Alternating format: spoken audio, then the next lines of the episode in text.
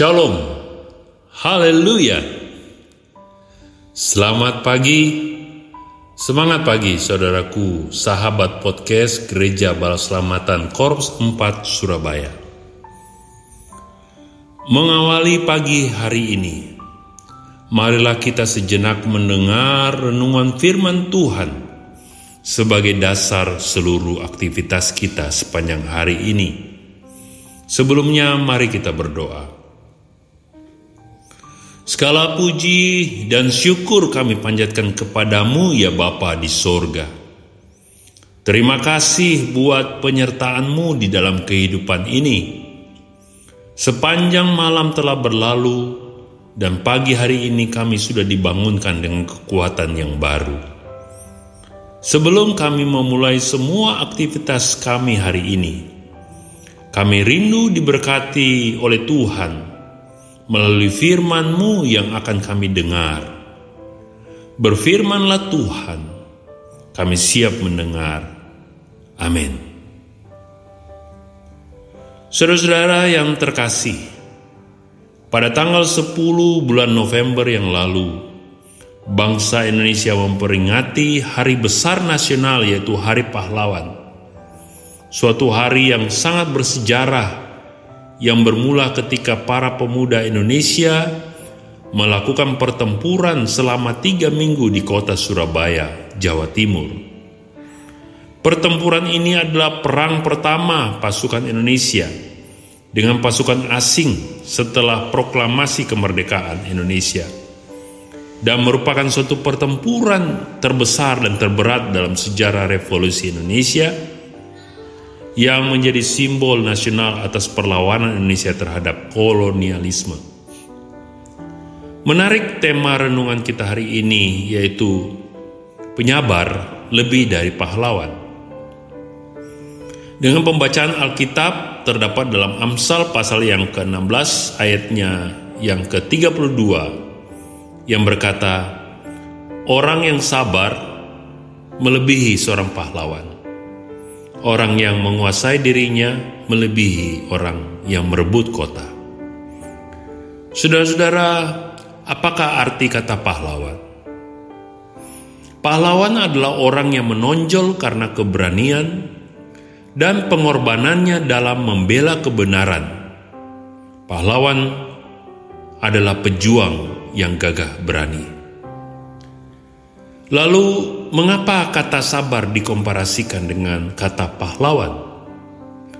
Bahkan disebutkan dalam kitab Amsal bahwa orang yang sabar melebihi dari seorang pahlawan.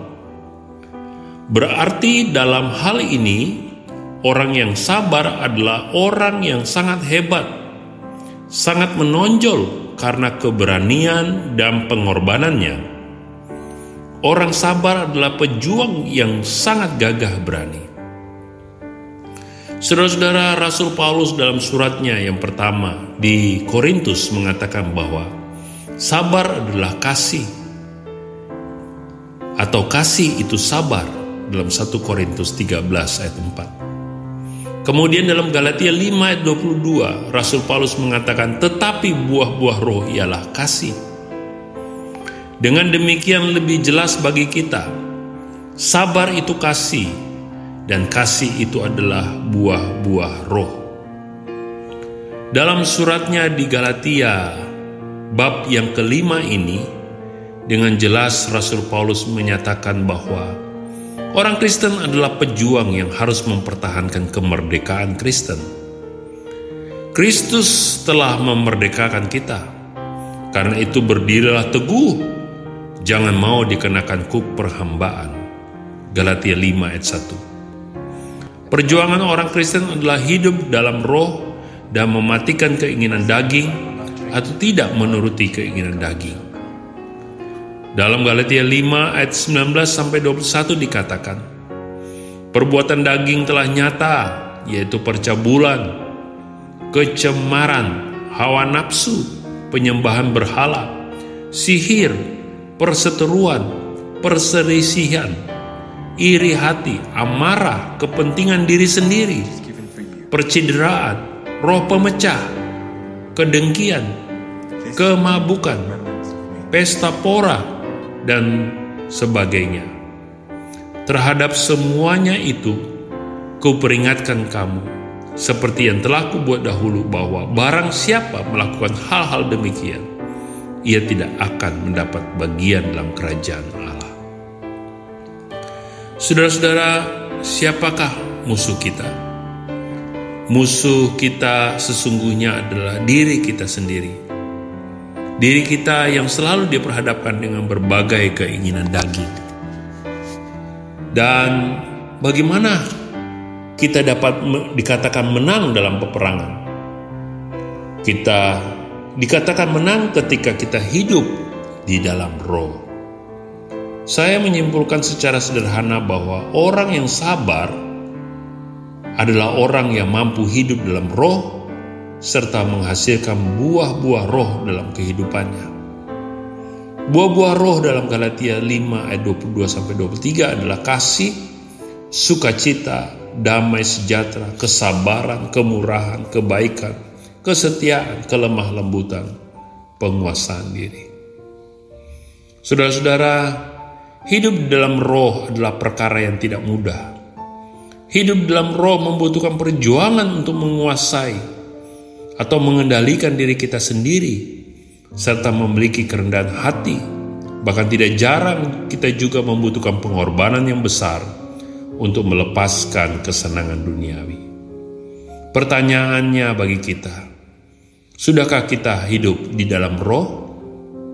Sudahkah hidup kita mengeluarkan buah dan menjadi berkat bagi orang lain? Sudahkah kita menjadi pejuang-pejuang rohani? Firman Tuhan sangatlah jelas bagi kita. Barang siapa kalah dalam perjuangan iman, masih hidup di dalam daging, ia tidak akan mendapat bagian dalam kerajaan Allah. Tetapi jika kita menang, kitab Wahyu 2 ayat 7 berkata, Barang siapa menang, dia akan kuberi makan dari pohon kehidupan yang ada di taman Firdaus Allah. Haleluya. Akhir dari perjuangan Kristen adalah mahkota kehidupan yang akan disediakan oleh Allah bagi kita. Amin. Mari kita berdoa. Bapa yang baik, kami bersyukur buat firman-Mu yang kembali mengingatkan kami untuk hidup selalu berkenan di hadapan Mampukan kami untuk tetap setia hidup melekat hanya kepadamu.